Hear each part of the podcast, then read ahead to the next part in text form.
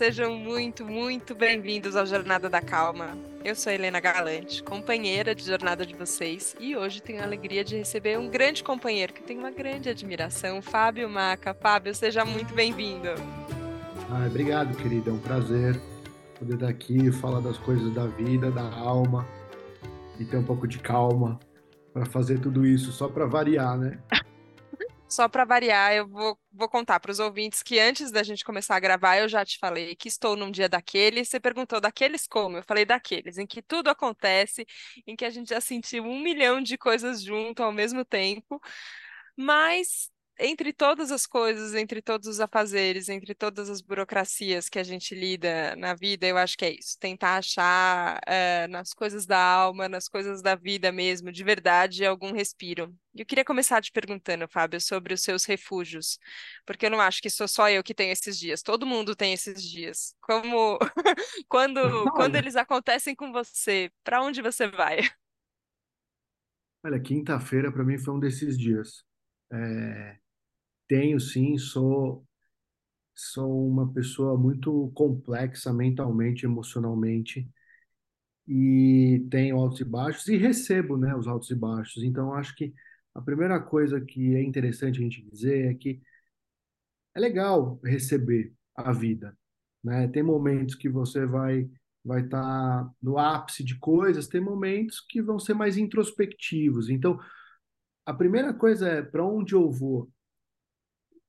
O primeiro estado é receber esse lugar, né? Esse lugar, às vezes, de tristeza, esse lugar de uma energia mais baixa, de uma introspecção, aceitar esse lugar. E, claro, como é que a gente lida com isso e, e, e fica ali um tempo e também sai dali, né? Acho que também tem essa chave, porque eu fui uma pessoa já, trabalho muito em mim, e eu fiquei nesses estados muito tempo. E acho que a gente tem que permanecer, mas também tem que sair. Uh, um desses refúgios, para mim, é, tem um refúgio fixo, físico mesmo, que é São Roque, que eu tenho uma casa lá, uma cabaninha. Então, às vezes aqui está tudo pegando fogo e, e sair, simplesmente sair e olhar, sabe, para um outro ambiente, o silêncio, para mim, me faz muito bem. Silêncio eu sou uma pessoa silenciosa, é, contemplativa. Então, contemplar é um refúgio para mim. Contemplar o outro, a vida, é, um, uma outra atmosfera.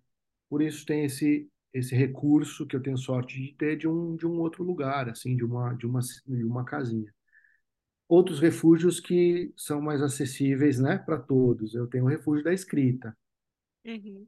Então eu escrevo desde sempre, sempre fiz diários. Tenho uma lua em câncer, então não é fácil. sou, sou dado ao, ao drama. Uh, então fui um adolescente muito poético, sou uma pessoa poética e, e fiz muito poema, muito muita escrita e essa escrita me ajuda muito nesses momentos, todos, mas nesses momentos assim, me contar para mim mesmo me ajuda. Me colocar para fora comigo mesmo, me ajuda. Então, a escrita é um outro lugar, a caligrafia é um outro lugar, porque eu sou calígrafo. Né? Então, desenhar letras, tirar a cabeça, sabe, dos problemas e simplesmente ficar ali mexendo a mão, movimentando, observando as estéticas, as composições, também me tranquiliza, me acalma. Uh, tá bom? Esse, tem mais, tem Nossa, muitos mais. mas tá maravilhoso. Mas sabe que antes da gente chegar na escrita, na caligrafia, que eu acho que a gente vai, vai se dedicar às duas com bastante contemplação, eu estou um pouco passada com a primeira coisa que você me falou sobre receber o que acontece, porque eu acabei de ver que está ali atrás de você, as pessoas não vão ver porque estamos só com áudio aqui no podcast, mas você tem uma plaquinha escrito Run, Forest, Run. Para quem não assistiu Forest Gump, por favor, assistam Forest Gump, mas tem essa cena de, desse, desse momento do Forest Gump que ele só está correndo, assim, ó, só tá tipo, vai, corre para a próxima, corre para a próxima, corre para a próxima e não para. E às vezes eu me sinto que, por mais que eu, tenha aqui o Jornada da Calma, eu acho que ele é o meu lembrete semanal de falar: não corre, fica, recebe o que está acontecendo. Às vezes, quando a coisa está chegando, eu só quero sair correndo, eu não quero ficar aqui. É, e eu entendo isso que você fala também, eu acho que a, a sabedoria talvez é essa, né? Que receber não significa permanecer além do que a gente precisa, né? Não significa fazer morada ali nessa sensação horrível, é, necessariamente, né? Às vezes ela demora mais tempo, às vezes ela é mais curta, mas receber, a gente sempre tem que receber, não, não tem a possibilidade de não receber, porque parece que ela é, fica tentando chegar em você de outros lados, né? Você tem um pouco essa sensação que se a gente não recebe, a vida dá uma volta e fala, vai receber sim, ó, tá aqui.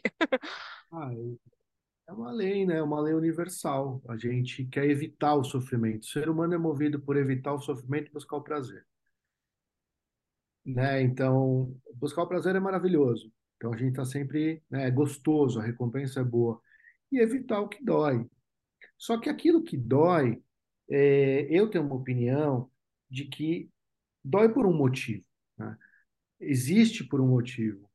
E muitas das vezes você foi ver, putz, o que, aquilo que te pega na tua vida, que, que, que eu concordo contigo, às vezes são coisas recorrentes, são lembretes da alma, são lembretes assim da missão, do que que você tem que fazer, de onde que você tem que ir dentro de você para às vezes mudar, transformar.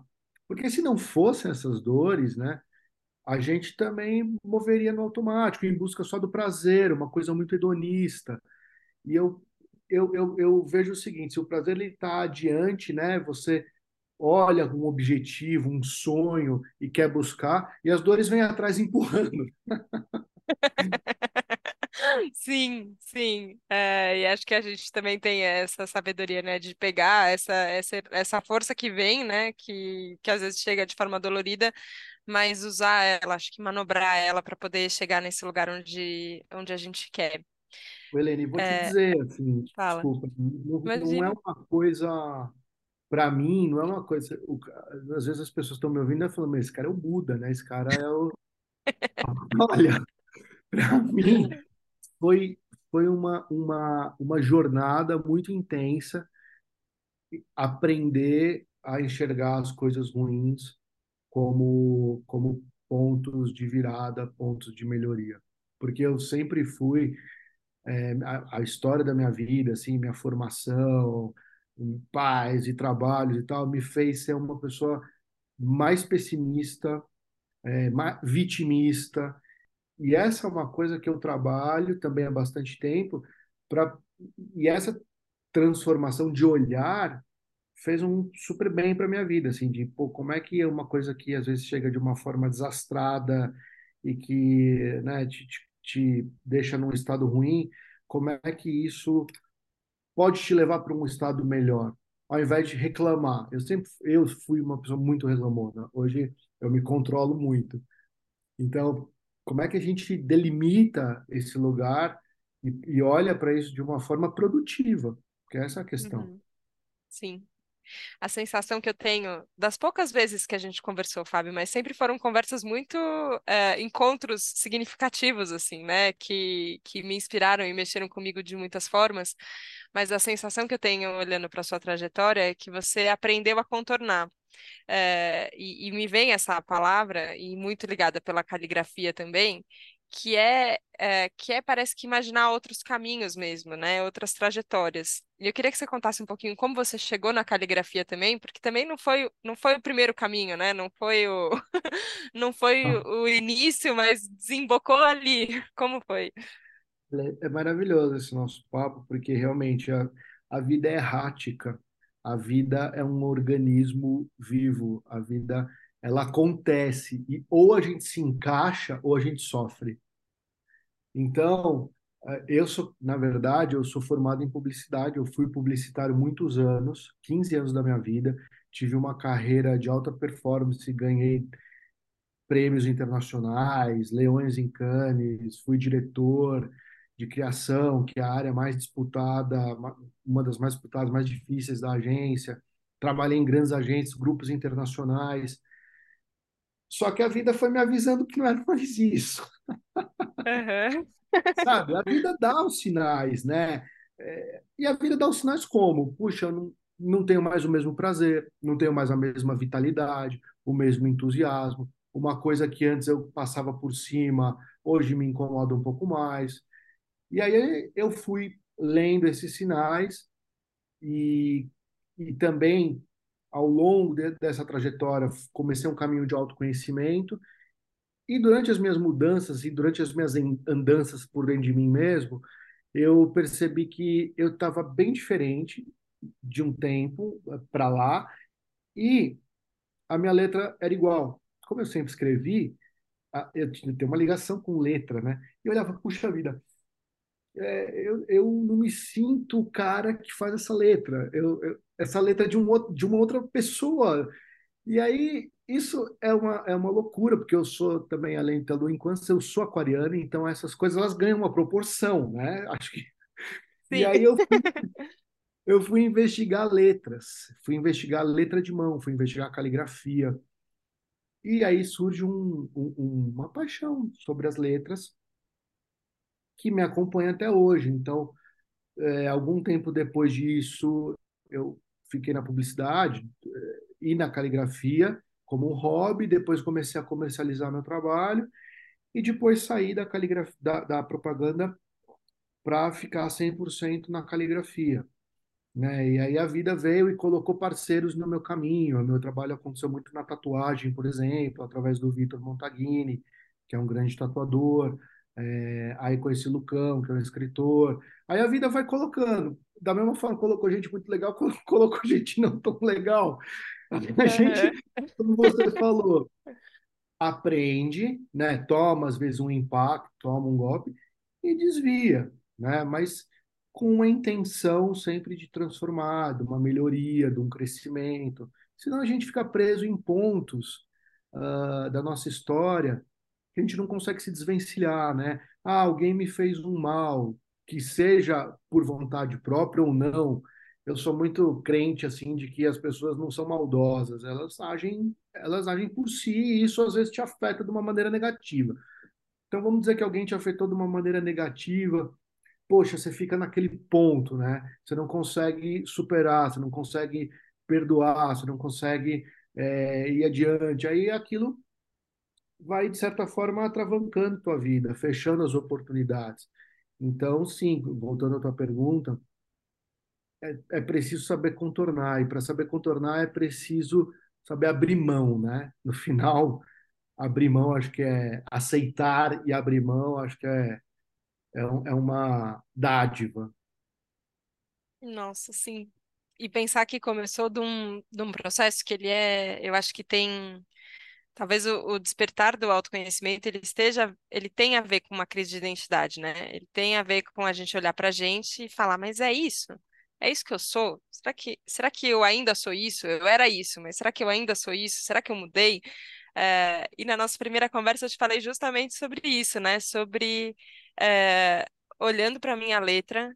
E a minha letra é horrível, Fábio. Eu vou te mostrar aqui. Os ouvintes do Jornada da Calma serão poupados desse garrancho que acontece que é, é uma letra de criança, mas uma letra com pressa. Tem horas que eu olho e falo, a minha letra, ela piorou com o tempo. A hora que eu comecei a escrever no bloquinho de entrevista, é, ainda um tempo que não era de que eu gravava, mas eu ficava morrendo de medo de gravador não funcionar. Eu usava gravador, não era celular, tá? Para os ouvintes muito jovens, jornalistas faziam isso no, no, no, passado. É, eu ficava com medo de não gravar, então eu queria escrever tudo rápido, porque eu não queria, não queria perder nenhuma palavra do que a pessoa estava falando.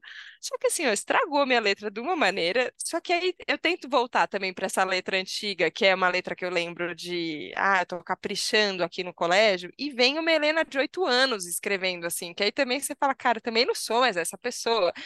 É, e por uma sei lá, eu, coincidência ou sinal da vida. Na primeira vez que a gente conversou, era um evento da Montblanc que tinha uma oficina sua e eu tive que ir embora. Só na hora de poder pegar o papel e a caneta, eu Olha fui embora, aí. Fábio. Eu, eu lembro. Eu falei, ok, e já, e já fui embora outras vezes também, né? Em outros momentos que a gente se encontrou. E eu fiquei pensando nesse momento de será que tem, será que é a vida me contando que tem uma identidade aqui que, que precisa ser atualizada, que tem uma outra coisa? Será? Só um será. É, e como, como fazer isso também, que, que também é, é uma mensagem que eu tenho recebido, assim, de um lugar mais de prazer do que de, nossa, que, que grande problema que eu tenho com a minha letra, ou, que eu, ou, com, ou comigo mesmo, sabe? Eu não sei para você como é que foi nesse momento de, de identificação, e acho que você também teve um, ah, um despertar com a caligrafia, né? Se, se encontrou ali de muitas formas. É, mas para quem está ouvindo a gente, que talvez como eu também tenho uma, uma questão assim, talvez não vá vir a ser um, o, o calígrafo de mão cheia que você é. Mas como fazer também esse processo de identidade ser, ser um pouco também mais na chave da brincadeira do que na chave da gente falando mal da gente, sabe? Ah, não sei se, se ficou complexo demais, Fábio, mas tô na confiança aqui do nosso, do nosso papo. complexo, mas eu sou complexo. Vou só tentar te devolver de uma maneira mais simples. Então né? vai, me ajuda aqui. É, a questão é a seguinte: a gente abandona a nossa letra com o tempo, né? A gente, eu não acredito em letra feia, porque se você for voltar na escola, todas as letras são é, moldadas da mesma forma e são bonitas. Então temos uma base, né? Temos uma, uma estrutura. O que acontece é isso que você falou, é, vem as necessidades da urgência e a gente se desconecta. Porque a letra, olha que louco, ela não tem importância. O que tem importância é o que a gente está pensando, é o que a gente quer transmitir através da letra. E isso gera um descolamento, né? Tira todo o poder da letra como elemento estético, como representação de quem nós somos. Porque quando você me conta a história da tua letra, a primeira coisa que você fala é: ah, minha letra ela se perdeu, tudo bem, mas se eu volto a caprichar, é uma letra infantil.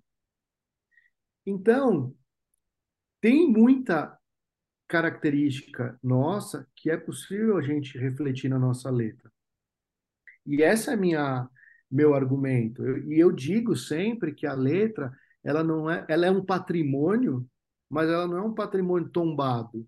Ela, a gente pode derrubar e colocar outra por cima. E eu sou a prova viva disso. Estou falando uma coisa que eu fiz, porque quando eu comecei, eu tinha uma letra, e era uma letra de forma tal, e aí eu fui resgatar a letra de mão, aí eu fui escrever inclinado, aí dizendo já um pouco de como é que a gente faz isso de uma forma prazerosa. Experimentando, curiosidade, né? Da Vinci, eu acho que é, um, é uma referência para mim, porque acima de ser um artista, acima de ser um, coreo, um, um cenógrafo, um engenheiro, um médico, antes de tudo isso, ele era um cara curioso. E a curiosidade, ela está muito ligada ao entusiasmo. O entusiasmo é a chave do prazer. Então, se a gente vai e olha para a letra com curiosidade, fala, puxa, em vez desse olhar julgador que você falou, ai, que letra feia, ai, mas eu, ai, mas por que eu, nanani. Se a gente olha para a letra e fala, tem algo aqui que eu não estou vendo. Ah, se eu, se eu usar esse A aqui diferente, eu vou ter que usar um B diferente. Porque se eu, aí eu vou começar uma investigação de uma maneira tranquila, curiosa, positiva, é, com calma também, né? Porque não dá para eu fazer nada assim significativo com pressa. Então, ah, eu quero fazer uma grande transformação na minha vida. Eu, eu quero mudar é, um estado mental, um estado psíquico que me acompanha há muito tempo. Pô, você não vai fazer isso em uma semana. Você é assim há 20 anos, 25 anos, 30, 15. Cara, você vai levar um tempo, desculpa. E a gente, nossa, nossa, nosso mundo hoje, nossa geração e as que vêm por aí abaixo, somos muito imediatistas, né? A gente quer resultado, a gente quer, é tudo muito automático. E é isso também, a gente perde essa ligação com a mão, com o manual, com o tempo das coisas.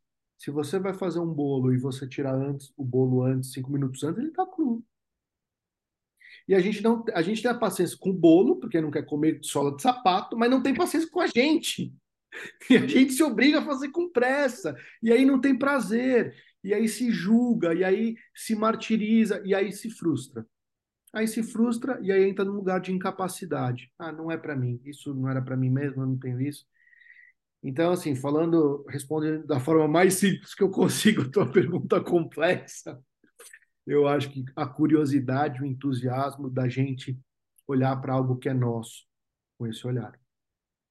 Nossa, e no final, eu acho que curiosidade para mim sempre remete a um olhar de criança, mas esse lugar de criança que não é o infantil que eu estava falando antes, assim, que é esse congelado no tempo, imaturo, Uhum. mas é a sabedoria de vida que criança tem, né, no final, que é olhar para tudo e falar, nossa, o que que é isso? Deixa eu aprender com isso aqui, deixa eu, deixa eu experimentar. É, e é e eu fico vendo assim que eu acho que não, não, não somos neurocientistas, né? Nem, não vamos aqui é, tentar chegar num lugar que, que não é exatamente o nosso. Mas eu fico vendo é, no, os pequenos, né? Meu sobrinho é, tem oito anos, então ele alfabetizou recentemente, está no processo da letra cursiva, né? E tem uma insistência do colégio, né? Para não, não pode ser letra bastão, tem que ser a letra cursiva, e tem toda uma justificativa pedagógica ali de por que que isso ajuda, inclusive neurologicamente, a fazer sinapses de um jeito que a gente não faz de outro. É, Aí queria te perguntar, já começando a juntar com a escrita, como é que você sente internamente que a escrita trabalha com você, assim, sabe? É, quando você testa uma letra diferente. Você falou, por exemplo, isso, assim, ah, comecei a testar a letra é, itálica, é, ou quando a gente testa uma letra é, às vezes até isso, de vez em quando eu olho um espaço que eu ocupo num papel e eu falo, nossa, tô meio apertada aqui, né? Eu posso, eu posso ocupar Hum? mais espaço aqui.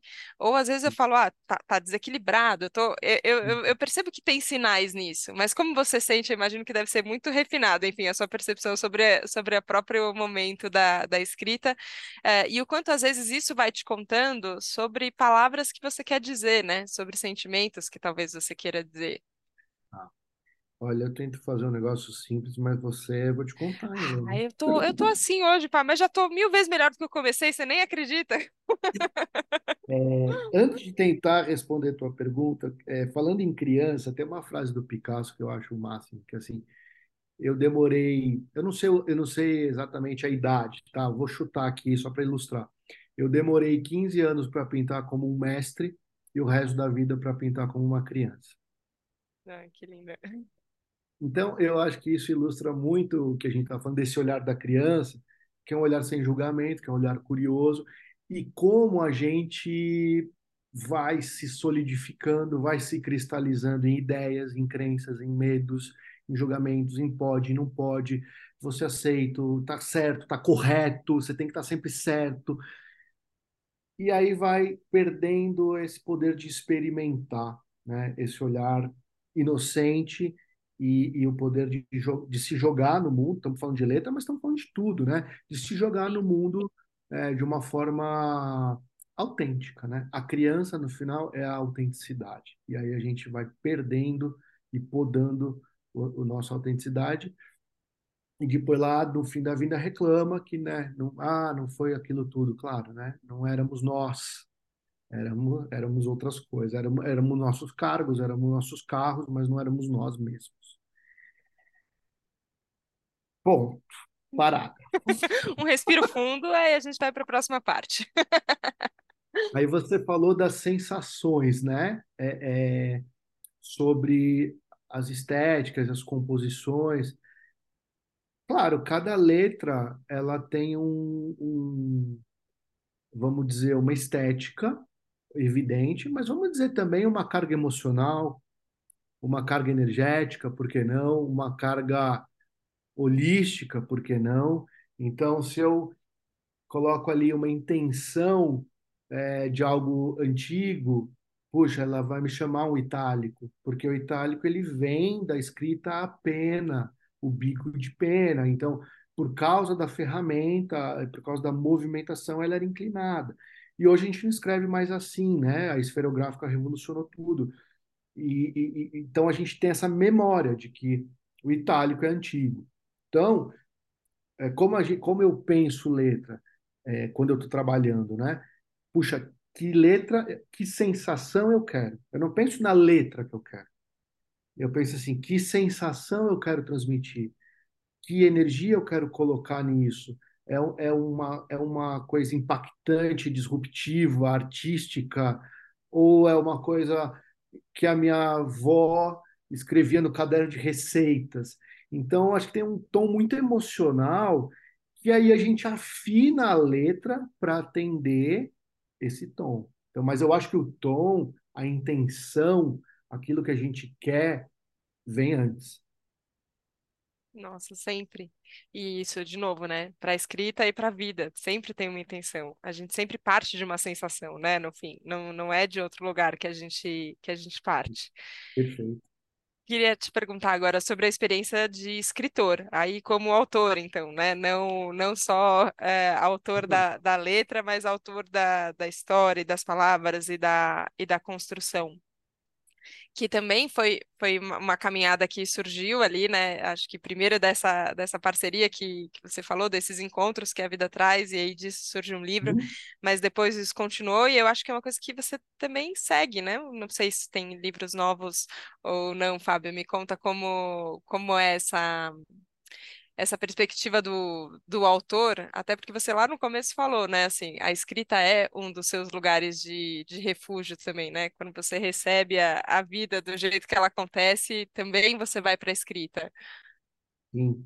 Olha que interessante, eu ia te responder e você trouxe isso de volta do refúgio, né? A, a minha resposta tem muito a ver com isso. A minha escrita é muito minha e eu tenho muita dificuldade em colocar isso no mundo. O meu Instagram, ele tem bastante coisa, tudo, tudo lá sou eu que escrevo. Ah, eu tenho dois livros, um com o Lucão, que é um livro de poesias, e o Tarja Branca, que é meu amor, né, que são os males da alma. É, mas o processo da escrita, para mim, é um processo natural, mas o processo de colocar no mundo, vou te contar, Ah, é um processo complicado. Eu tenho medo, eu tenho vergonha. Eu não sou um cara de negócio para ir vender um livro. Eu lancei o Tarja Branca, mas eu falei muito mal dele, assim, não, não falei, não lancei, não comuniquei direito. Então, assim, é um, é um processo dúbio, onde eu amo, eu amo escrever, eu tenho outros livros eh, começados, vários, tenho um livro maravilhoso, então, aproveitando, eu podia até falar um pouco dele, assim, que eu queria fazer histórias histórias de, de criança para adultos, assim, pegar um pouco de fábulas infantis e colocar no universo dos adultos, que seriam, que seriam histórias para acordar, em vez de histórias para dormir, são fábulas para a gente acordar, né? Para a gente ler com a nossa própria criança. Então, eu tenho esse livro em andamento. Eu queria, eu amo tarô, quero fazer também um. Eu sou louco para fazer um, um livro tipo deck de cartas, meio Minutos da Sabedoria. Eu amo essas aham, coisas. aham. Então, eu estou sempre escrevendo. Agora, dar a forma e colocar no mundo, ah, aí já é um processo mais penoso. É porque aí entra, entra a essência, né? Entra isso da alma junto com a burocracia do mundo. Porque também isso, né? Colocar um produto, é, materializar ele dessa forma, é, ele, ele tem essa parte burocrática, né? Mas fiquei aliviada de ouvir você falando de tarô, porque eu recentemente estive aqui na, no Jornada da Calma com a Ana Sui, escritora e psicanalista. Falei para Ana Sui que eu virei a louca das cartas do tarô. Falei, Ana, e você? Você gosta? Ela falou. Olha, Helena, a psicanálise me basta, assim, eu não sou muito de, de procurar olha, outras coisas. Eu falei, ah, tudo bem, cada um no seu caminho, mas eu tenho brincado com isso, assim, e gostado dessa história de, de entender, é, usando quase como um, um treino mesmo para a vida, né? né, Nisso de entender quais são os sinais que a vida dá. Você fala, a hora que você tira uma carta, tem um sinal ali meio descarado, e é curioso, porque é um sinal que eu leio de uma forma, você lê de outra forma, e a minha própria leitura do sinal já diz alguma coisa. Ali na psicanálise foi nisso que a Ana ficou e eu acho que faz sentido, porque a nossa leitura conta alguma coisa sobre a gente, mas eu também gosto desses, eh, desses sinais que, que eles são antigos também, né? Tarô é uma... Os baralhos, os oráculos todos são antigos. Como é que você chegou neles, Fábio? posso te falar uma coisa? Não tem Por nada favor. mais psicanalítico que o tarô. O tarô é uma jornada arquetípica. Ele é a jornada do herói, não sei se você sabe, e Sim, cada carta é um arquétipo, né? Cada lâmina é um arquétipo. O imperador, a imperatriz, bem, todas elas são arquetípicas. E Jung era um amante do tarô, né? Inclusive existe o, o livro Jung e o Tarô. Então, sim. ele, né, como, como criador do conceito de arquétipo, eu não vou discordar do Jung. Aham, aham. Acho uma ferramenta de autoconhecimento fantástica, porque exatamente ela é arquetípica. Então, eh, não é, às vezes as pessoas têm um olhar muito esotérico sobre as coisas e, e, e esquecem a, a, a, a tradição milenar que vem por trás e como isso se forma, né, dentro das sociedades e como isso ganha corpo e vira mesmo um instrumento de, de autoconhecimento. Então, às vezes você puxa ali uma lâmina, ela não está te avisando do futuro, de uma tragédia, a lâmina da morte, por exemplo, né? A torre, né, que é a mais temida, o arcano, Sim. né, porque ele fala de destruição, tal, tal, tal. Mas tem ali uma, uma, uma consciência muito forte de que é chegado um tempo de, de, é, de restituição, assim, de você de algo que a vida te coloca, exatamente para chegar no início da nossa conversa, a vida vem e te coloca, né? Te coloca a impossibilidade, te coloca uma demissão, te coloca um término de relacionamento, te coloca é, uma mudança de cidade, essa é a torre, entendeu? Quando chega de uma forma inesperada. E aí você ter o apoio do Tauro e falar, puxa, ah, a torre, verdade, eu estou passando por isso, nem tinha me ligado, ou, ou pode ser que eu venha a passar daqui a algum pouco tempo, ou pode ser que eu... E aí, porque o tarot também, ele te dá, não só, ah, puxa, vai acontecer isso, mas ele te dá um, um manual, né? A torre, Uhum. ela diz sobre, sobre a, a, a a rigidez da vida, assim, quando, quando chega para desmoronar, mas isso também tem uma sabedoria de aceitar o que vem, que é o que a gente Uhum. falado, de olhar Sim. com o um ângulo de, puxa, se não é nesse lugar aqui que eu vou construir minha vida, onde que é? Se esse relacionamento acabou, talvez seja melhor que seja assim mesmo, ao invés de eu insistir num negócio que não tem futuro. Então, assim, é, concordando com Jung, com você, acredito que são ferramentas que estão aí à disposição e são milenares, entendeu? Alguma coisa eles fizeram certo, que está aí há milhares de Sim, anos. sim. Sabe, para a gente terminar aqui, infelizmente, porque essa conversa voou numa Ah, velocidade que, pelo amor de Deus, mas é, ainda aproveitando essa imagem dos arquétipos, assim, né? É, não sei se você tem, como a gente falou lá atrás, né? Que você olhou para você e para sua letra e falou, ok, tem uma outra identidade. Eu acho que também tem um momento, às vezes, que a gente está vivendo que você fala, tá, a tônica da minha fase é essa daqui. É, talvez eu esteja mais para Imperatriz, ou talvez não, estou parecendo mais ali o louco, é, ou acho que eu sou o ermitão, não sei, tem, tem essas coisas, né, na, na mente, esses sinais, mas, a- e às vezes muda, né, assim, sempre muda, a fase muda. É, sob o risco da gente ficar, assim, um pouco exposto. Recentemente eu postei meu mapa astral, que eu fui no, num evento muito legal, que foi no Pomar Experience, ganhei meu mapa astral, postei, no seguinte, um do seguinte que eu postei, eu falei, meu Deus do céu, o que eu tô fazendo? Qualquer pessoa que entende de astro agora eh, praticamente me viu pelada aqui com todos os posicionamentos dos planetas. Então, sobre o risco da gente fazer um exposed é, excessivo nosso, mas queria terminar é, te perguntando se você sente qual é seu momento, assim, sabe? É, qual é, talvez, o arquétipo que você sinta que você está agora, que é o que vai te guiar pelos próximos passos. E como a gente consegue acessar isso da gente para falar, beleza, deixa eu entender qual que é o meu momento agora, para quem sabe eu poder visualizar o que, que pode ser um próximo passo nessa jornada, sabe? sim, perfeito. Eu, é, o- os arcanos maiores, não vou, não vou estender muito, também não sou um profundo conhecedor de tarô, assim, tá? Mas os arcanos ma- maiores são 22. Eles estão numerados do zero ao 21. Eles são circulares, ou seja, ele, ele começa e termina no zero. O zero é o louco, que você acabou de falar, e o 21, que é o último, é o mundo, que é. E aí, do zero ao 21 é uma jornada de formação do ser, né? Eu me sinto hoje do 21 para o zero, que é o, do mundo para o louco. O mundo, ele representa as conquistas, a consolidação de si, é, de um certo ciclo, né? Um fechamento, ao mesmo tempo essa presença consolidada no mundo, né? ir para o mundo. E o arcano seguinte, imediatamente, ele já é o louco. O louco, a gente olha e fala, ah, puxa, é, é, o louco tem um, um, significado meio, talvez não positivo, mas na verdade é o contrário. O louco, ele é todas as possibilidades. O louco, ele é a, desejo puro, no seu estado puro de energia, né? Depois do louco é o mago, que é, que é quem vai transformar o desejo numa semente. Depois a papisa, que vai gestar a semente, e assim por diante. Então, eu me sinto nesse estágio encerrando um ciclo, um ciclo grande na caligrafia. Esse ano, é, em outubro, agora eu fiz 10 anos de caligrafia, né, só como calígrafo mesmo, não contando a publicidade foi um ciclo importantíssimo para mim de descoberta, de sofrimento, é, onde a vida deu, onde a vida tirou. Fiz uma carreira importante, é, conheci gente, conheci é, empresas, marcas, trabalhei muito.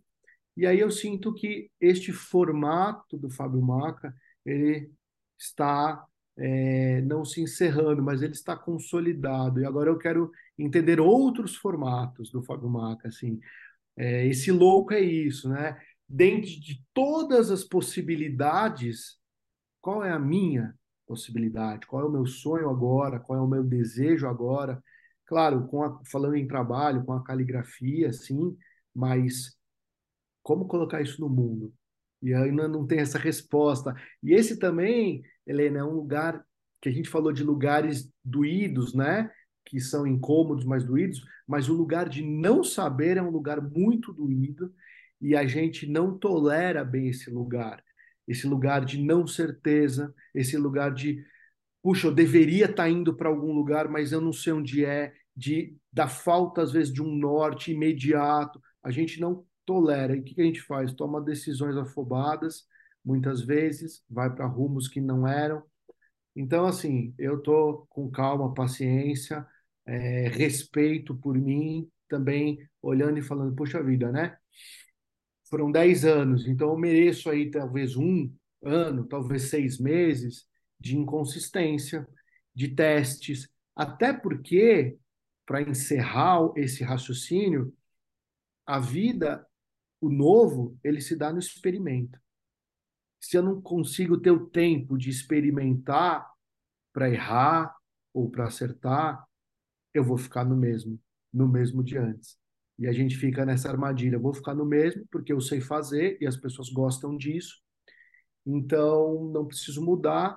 E aí, quando você vai se aventurar no novo, é muito difícil, porque você quer controlar todo o resultado, você quer uma determinada res resposta do mundo, que pensem de você determinada coisa. E a vida não é assim, né? A, a grande magia é quando a gente realmente solta e fala, puxa, eu vou experimentar. Se der errado, deu. E vamos lá, bola para frente. Acho que esse é o grande aprendizado. A gente, no final, Helena, ter uma estrutura nossa, uma convicção nossa de que a gente está fazendo o nosso melhor. E as críticas, os julgamentos, eles vão ficando pelo caminho, mas que a gente tenha certeza que a gente viveu, que a gente foi para a arena, que a gente experimentou, que a gente se deu. Nem sempre deu certo, mas que a gente construiu algo a nosso favor. Acabei de entender por que, que a gente conversou hoje, Fábio. Eu só posso Só posso te agradecer, dizer que eu é, que é muito bonito ver, ver você sustentando. Eu acho que a gente falar sobre, é, eu tenho muito esse exercício com a palavra falada também, né? Por mais que eu escreva bastante também, mas eu sinto que nesse lugar de fala é o lugar que eu mais é, exerço essa sustentação da possibilidade. Eu acho que você falar isso aqui gravado, um podcast, é, é um jeito de, de fazer essa transição, de sustentar essa transição e todas as incertezas e não saberes com com abertura, assim, isso é muito bonito. É, traz um lugar contemplativo na gente, assim, uma vontade de segurar na mão e falar, cara, vamos lá, não sei onde vai dar, mas bora. Queria só te agradecer muito por isso, Fábio. Que lindo, que delícia você. Obrigada pela sua presença aqui no Jornada da Calma. Ah, eu que agradeço. É, Para mim é, é, é fundamental assim, poder contar um pouco de como eu penso, da minha história. Porque, como eu te falei, não é fácil eu me contar, viu, Helena? Assim, como a gente está fazendo aqui. Eu aprendi a ser um cara muito reservado. Com, com isso que a gente está falando, tarô, você acha que eu falo de tarô em qualquer lugar? Entendeu? É que estamos só entre nós dois, né? Isso aqui não é vai isso, sair. Só entre a gente. Mas eu, eu aprendi a ser muito mais reservado, né? Porque o mundo é, vai pedir certas é, coisas de mim num lugar ou no outro. Então, é importante. E, eu, e por que, que é importante? Porque eu gosto de me contar e porque eu acho que todos nós estamos nesse barco. Assim, o medo é para todos, é, a escassez é para todos, as crenças que nos limitam é para todos, é para mim também. Então a minha história é uma história de vamos lá, vamos fazer. Aqui deu certo, ali deu errado, mas no final eu olho para trás e falo, putz, que bonito, ainda bem que eu fiz. E aí essa mensagem que eu queria deixar, ainda bem que eu fiz e faço. Sim, que assim seja. Fábio, obrigada mais uma vez. E obrigada a você que nos acompanhou hoje aqui nesse Jornada da Calma. Demos voltas, contornamos, mas a gente está tentando, estamos fazendo, acho que é isso que importa. Obrigada pela confiança, obrigada pela abertura de fazerem isso com a gente. E a gente se vê na próxima segunda, no próximo Jornada da Calma. Um beijo, tchau, tchau.